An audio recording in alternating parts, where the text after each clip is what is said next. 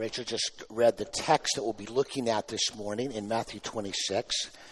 It's the narrative of when Jesus instituted communion uh, for his disciples. And what we're going to do the next three weeks is we're, we're going to look at this passage on communion. Next Sunday, Palm Sunday, we're going to look at Jesus in the Garden of Gethsemane and his praying that the cup of God's wrath will be taken from him, but not my, you know, not my will, but yours be done. And then we'll uh, conclude sort of our Easter series of three messages on Easter morning with a, a sermon on the resurrection of Jesus Christ. And why I think it's important, I, again, I think this is a good prelude as we, we, we, we march here towards Easter. But I think it's important also to take time to explain and remind ourselves what we're doing in communion. I think it's easy because we, we do it you know somewhat regularly, although we haven't done it that regularly. That's why we're celebrating it again. We're celebrating again on Good Friday uh, because we haven't been able to celebrate communion uh, together as regularly as we normally do through COVID. But I think it's easy to misunderstand what we're trying to do. And I just remember as a small child, I, I was mystified uh, during communion. I didn't understand what was going on. They would pass around these little crackers uh, they passed around the juice. As a small, as a kid, I thought, well, this is kind of chintzy, you know. Well, this is not a great snack. I mean, I didn't know any better. My parents wouldn't let me take communion, so that bothered me at times. And I kept trying to ask them, why can't I take communion? And they said, well, you, you need to, you know, put your faith and confidence in Christ alone. And we'd, we'd also like you to be baptized, uh, you, know, when you're ready. And, and so I couldn't participate. Uh, that was uh, difficult. It was also difficult because my mother, I think, had high anxiety when I passed particularly the cups to the next person. We had some spillage occasionally, which was not good. And of course, there were other elements of the worship service I didn't fully understand. One was the offering. And I remember one time as a four year old kid, I fell asleep, uh, even before the sermon. um, and the offering plate came by, and this is back in the day, uh, kids, you know, before there was online banking. This was back in the day when people put actual cash and checks. Remember those days in an offering plate? And I, we were sitting the, in the middle of the church, and so it was a pretty offering plate full of a lot of cash.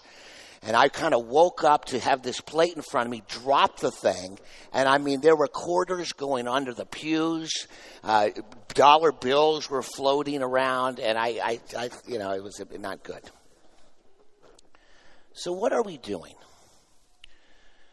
which we're going to do in just a few minutes, when we take this bread every week and we take the cup every week, what in the world are, should we be thinking about?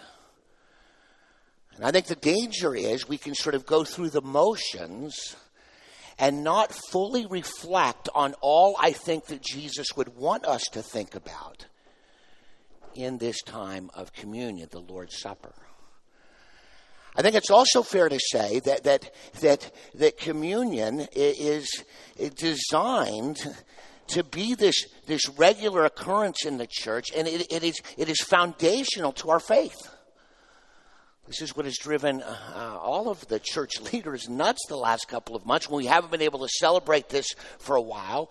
Uh, we celebrated online with our parish system before, uh, you know, this uh, over the summer and the spring and the summer and why it is so vital for us not only to partake of communion together, but also to understand the full significance of what Jesus Christ is asking us to do. So this morning, I want to help us make four connections. Now, these are not the only connections, but there are four connections that you need to make.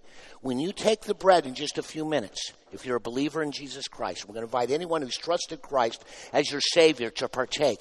When you take that bread and take the cup, there are four connections I want to encourage you to be making from the text when you partake.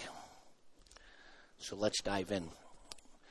The first connection Verse 26, it says, Now as they were eating, Jesus took bread, and after blessing it, broke it, and gave it to the disciples, and said, Take, eat.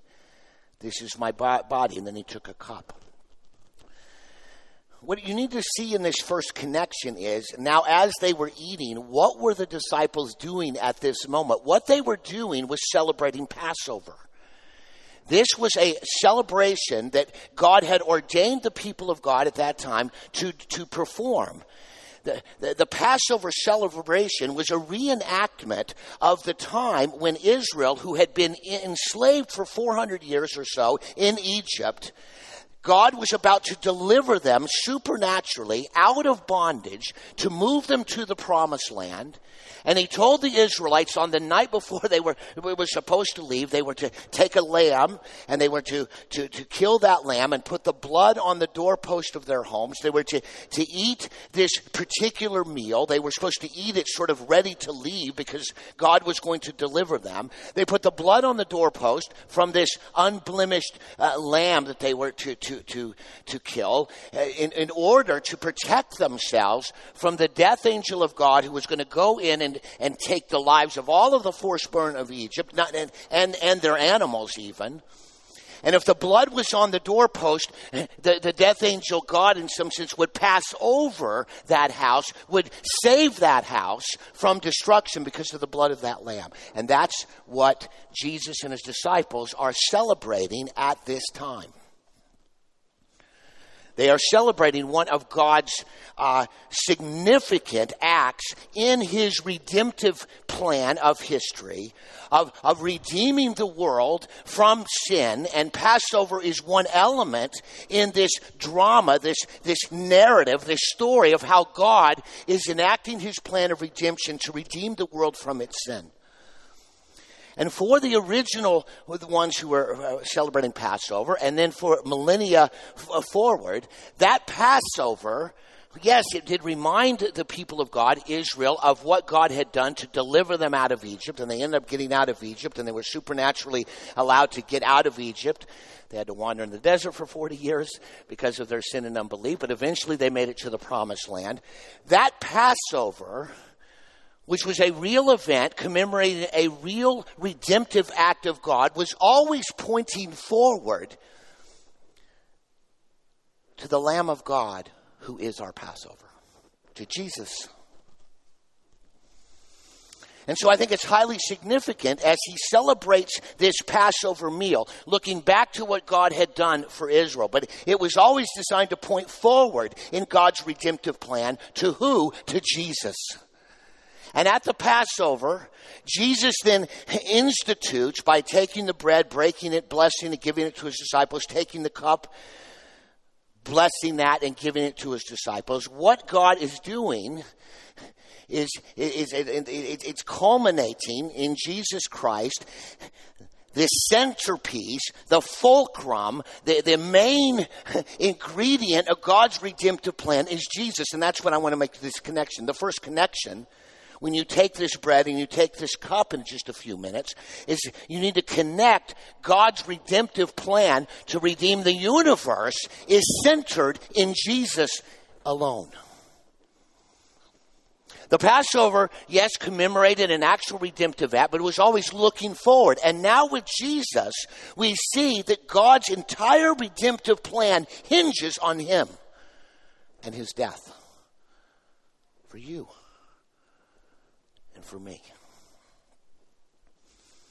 And what I would like us to see, and what I think we need to see, when you're taking the bread and you're taking the cup, you've got to have a cosmic vision for what we're reenacting here. Jesus Christ is about to die for the sins of the world. He is about to be the ultimate Passover lamb to, to save us from God's wrath that we deserved. He is about to, to, to suffer and die for us, to provide everything we need in this life and the next. It's, he is the center of God's cosmic redemptive plan.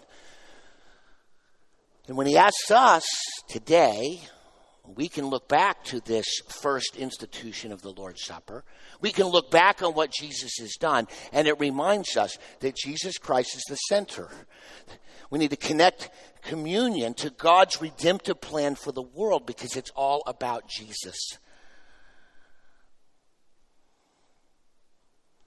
And I think this is crucial for us. This is the narrative that must govern your thinking. It must govern your perspective. The narrative of God's redemption that is centers in Jesus. The Old Testament looks forward. We can look back. But it's all about Jesus. This narrative of God's redemptive plan for the, for the universe is reenacted every time we, as God's people, the church, take that bread and drink from that cup. And I think if we're honest with ourselves, I don't think this narrative governs our thinking and our hearts as consistently as it doesn't mine. I mean, I know about these things.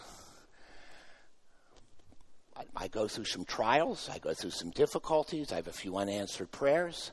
And guess what? Is the narrative about God's redemptive plan centered in Jesus? And I'm, I'm grateful to be part of that. And I take that bread and drink that cup and see that I am in the greatest redemptive story in the universe and I'm part of God's redemptive. No, because you know what I do? I make my life not about that.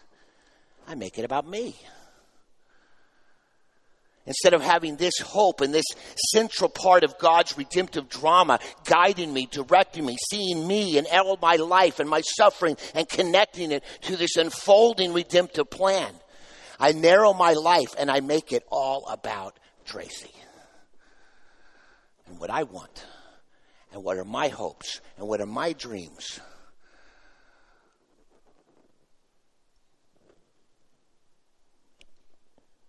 So when you eat that bread in just a second and you drink from that cup, can you connect God's entire redemptive plan for the universe, connect it to what Jesus is doing, and to realize that now, through Jesus Christ, you are personally connected to this drama, this story, this narrative that needs to guide, direct your thinking, your heart, your hopes, your dreams, help you understand your suffering, all embedded in this grand narrative that Jesus participates in when he's at Passover and then he reinstitutes the Lord's Supper. That's the first connection. The second connection is not as maybe as obvious here, although I I'm going to show you where I, I think it is in this text, and I'm going to bring another text on the Lord's table to bear. Verse 27 He took a cup, and when he had given thanks, he gave it to them, saying, Drink it, all of you. For this is my blood of the covenant, which is poured out for many for the forgiveness of sins. I think Jesus Christ is talking about this band of disciples will be the beginning of this new community called the church. We talked about it in Ephesians uh, the last couple of months. But what the connection you need to make here is that you need to connect our unity to Jesus alone. I want you to turn over to another verse, 1 Corinthians 10 17, to see this more explicitly described. 1 Corinthians 10 17. Paul is speaking about communion. Actually, the communion celebration in the, in the church in Corinth has gotten out of hand. They've lost sight of who, what, what they're supposed to be doing. In verse 17, he says, Because there is one bread, we who are many are one body, for we all partake of the one bread. There's a sense in which when we take this bread in just a few minutes and we take the cup, we are, we are reconnecting with the idea that in Christ plus nothing else, that is where the unity of God's people, that's where it resides. It's in Jesus. He's the one who unites us. Paul says we are in Christ. He is the one because of his death on the cross, because he poured out his life for us, because he forgives our sin, and it's only through him. He's the one at the cross that puts us all in the same plane. We're all sinners. And he brings us together in one body. And we reenact that every time we partake of communion. Paul talks about this all the time. He says it doesn't matter whether you're slave or free, whether you're Jew or Greek. Those would have been the two most uh, significant chasms that separated people in the first century. He said it doesn't matter if you're, you're, you're slave or free, it doesn't matter if you're Jew or Gentile. You were all unit, united in who? Jesus.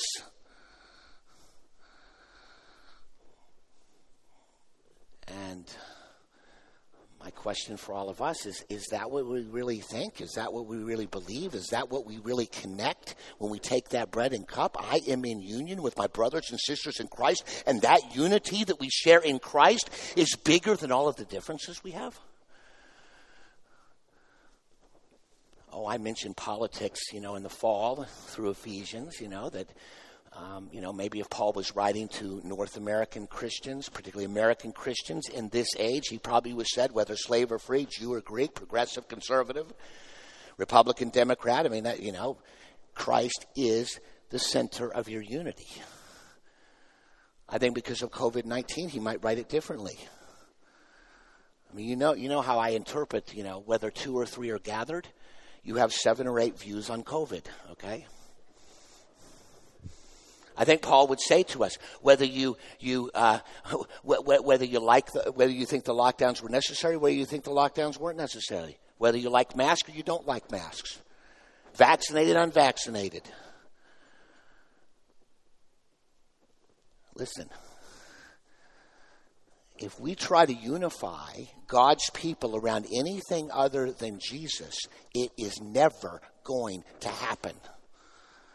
Can you imagine a congregational meeting to try to unify us around our COVID response? Some of you have had different ideas over the last year.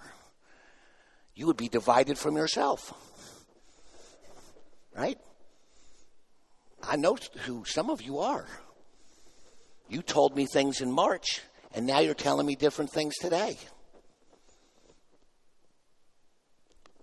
Those are all superfluous disunities. What brings Stonehill Church and any church of Jesus Christ, what unites us, is not our socioeconomic standing.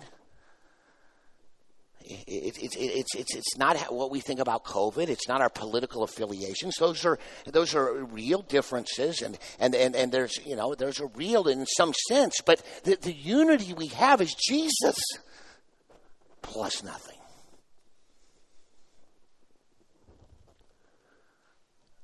So when you eat that bread and you drink that cup, you need to connect that to the fact that because of Jesus Christ, we are more unified.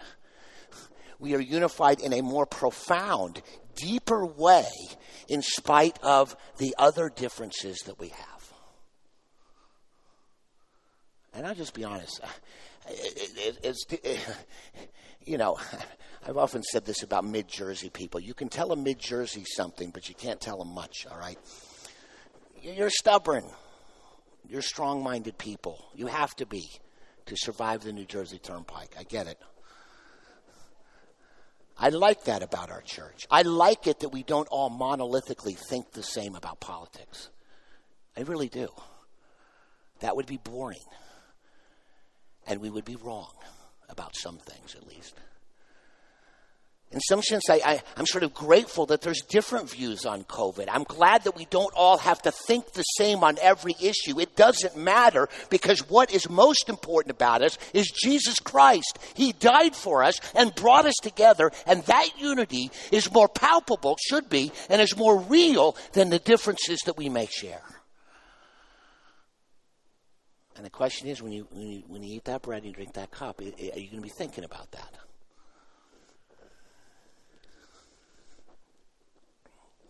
It's a great quote from A.T. Pierson, who says,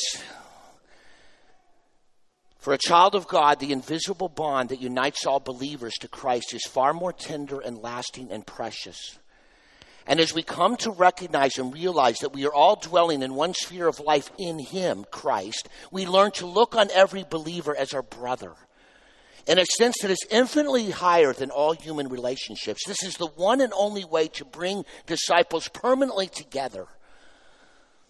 All other plans for promoting the unity of the church have failed.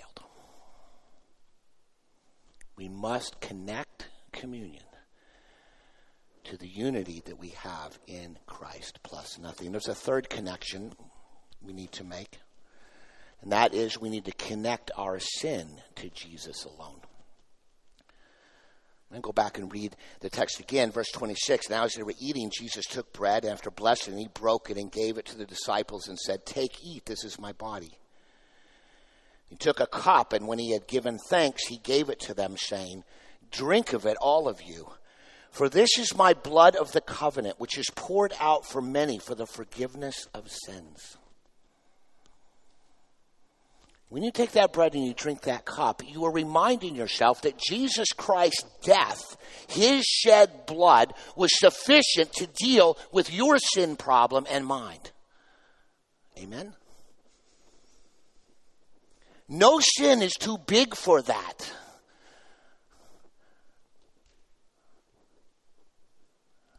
That's what he does. We need to connect our sin to Jesus alone.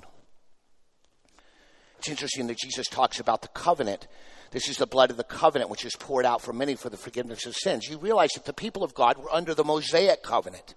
Back in the Old Testament, a group of about 600 plus laws. Though that Mosaic covenant did not have the power to change someone internally, it were laws. It could somewhat regulate the external behavior of people, but it had no power. No law has the power to actually change you from the inside out. Only God can do that. And salvation was the same in the Old Testament. You came to, to, to know God through faith in Him alone. All of it based on the substitutionary death of Christ, which was still future, but all of the Mosaic sacrifices and all of that system was pointing forward to this sacrificial death that Jesus would have. People were saved by grace through faith in God in the Old Testament. But they were under the Mosaic covenant, and when in the prophets, the Old Testament prophets, particularly Jeremiah 31, talks about this new covenant. That God's going to put a new covenant. And that new covenant is going to have the power to give you the forgiveness of sins. It's going to have the power to change your heart. It's going to have the power to internally change you by the power of the Holy Spirit. And Jesus is saying, I'm inaugurating that covenant through my shed blood. And what is it for? For the forgiveness of sins.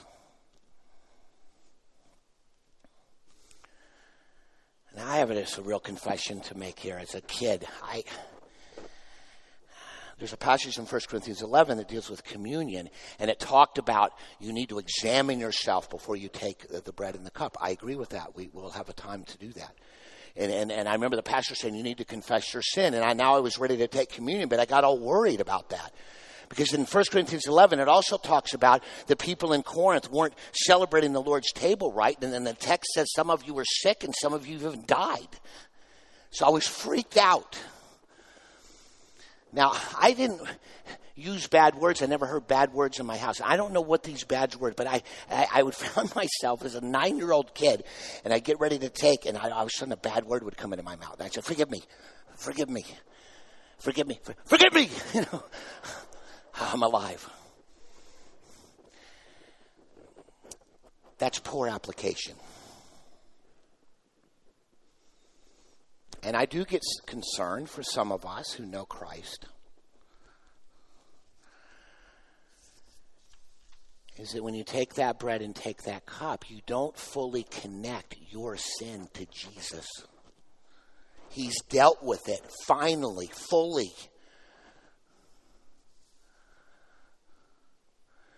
Randy Alcorn said this Are we trying to atone for our sins? We can't. Only Jesus can, and He already did. Don't try to repeat the atonement, just accept it. Embrace God's forgiveness. Are we doing that?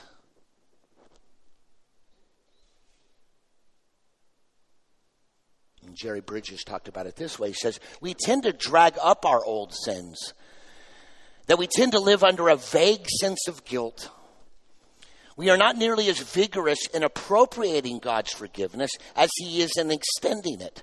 Consequently, instead of living in the sunshine of God's forgiveness through Christ, we tend to live under an overcast sky of guilt most of the time.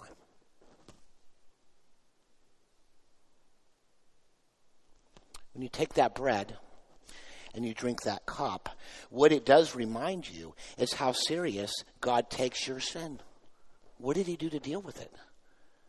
He went all the way to the cross. He took all of your sin upon himself. He suffered what you should have received. It was, it was poured out on Jesus. That's how serious God takes our sin, but He took care of our sin in Jesus. And sometimes I think when you take the bread and you take the cup, are you really acknowledging? Do you really believe in that moment? I am completely forgiven. Nothing in my past or my present or the, the foul ups in the future can take away the shed blood of Jesus Christ who has forgiven me completely.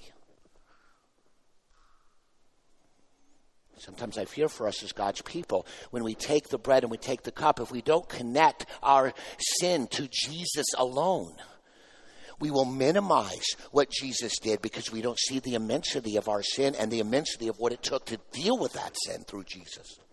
On the other hand, I feel that some of us drag our sins into our lives and we try to atone for it. We try to make up for it. We're not completely sure that our sins are forgiven.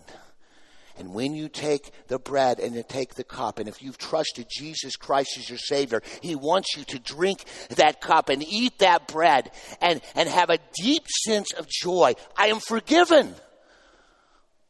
It's all on Jesus, and it's not on me. That's the connection we need to make. Lastly, one last connection. talked about the, the blood of the covenant which is poured out for many for the forgiveness of sins. Verse 29, he says, I tell you, I will not drink again of this fruit of the vine until that day when I drink it new with you in my Father's kingdom. This is interesting. Uh, most of us, when we think about communion, the bread and the cup, we think about what Jesus did in the past. This is actually pushing communion to the future. What Jesus is saying is, I'm not going to drink again of the fruit of the vine until that day when I drink it new with you in my Father's kingdom. Jesus is saying is when you take the bread and you take the cup, you need to connect your future with Jesus. Jesus apparently is not going to uh, participate in communion until that day when he drinks it anew with us in his Father's kingdom. He's saying, I am going to take you all the way to your full redemption, and then I will drink it again with you.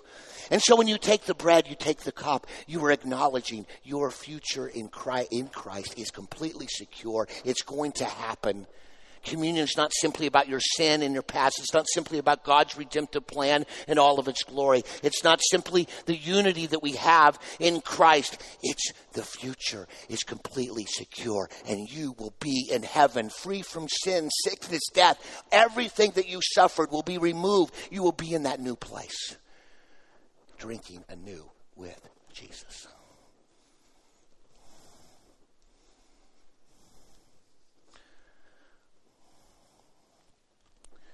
C.S. Lewis writes so well about this. He wrote this Both good and evil, when they are full grown, become retrospective. That is what mortals misunderstand. They say of some temporary suffering, no future bliss can make up for it. And that's where some of you are probably this morning. Not knowing that heaven, once attained, will work backwards and turn even that agony into a glory.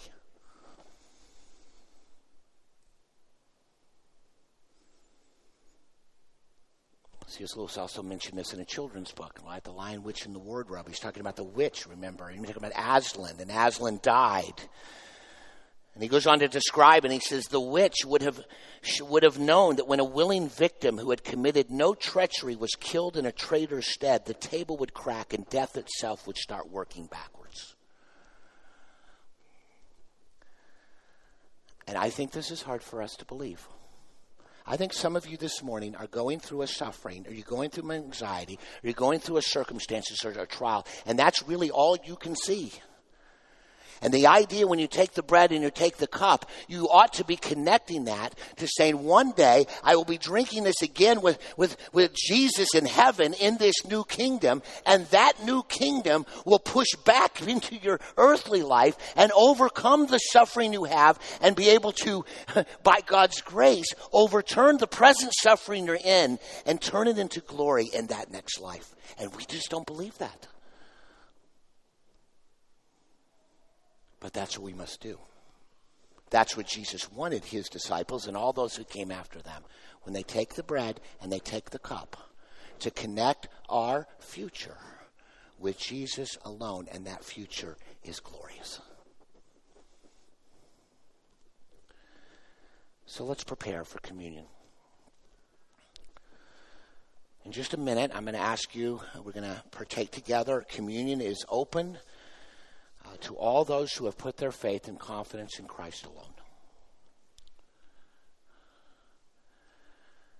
When you take that bread in a moment and you take that cup, I want you to make four connections.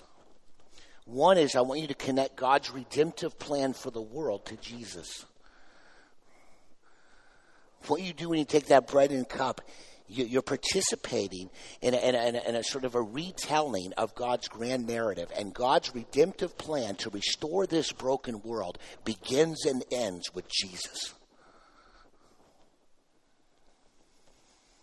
Secondly, I want to connect.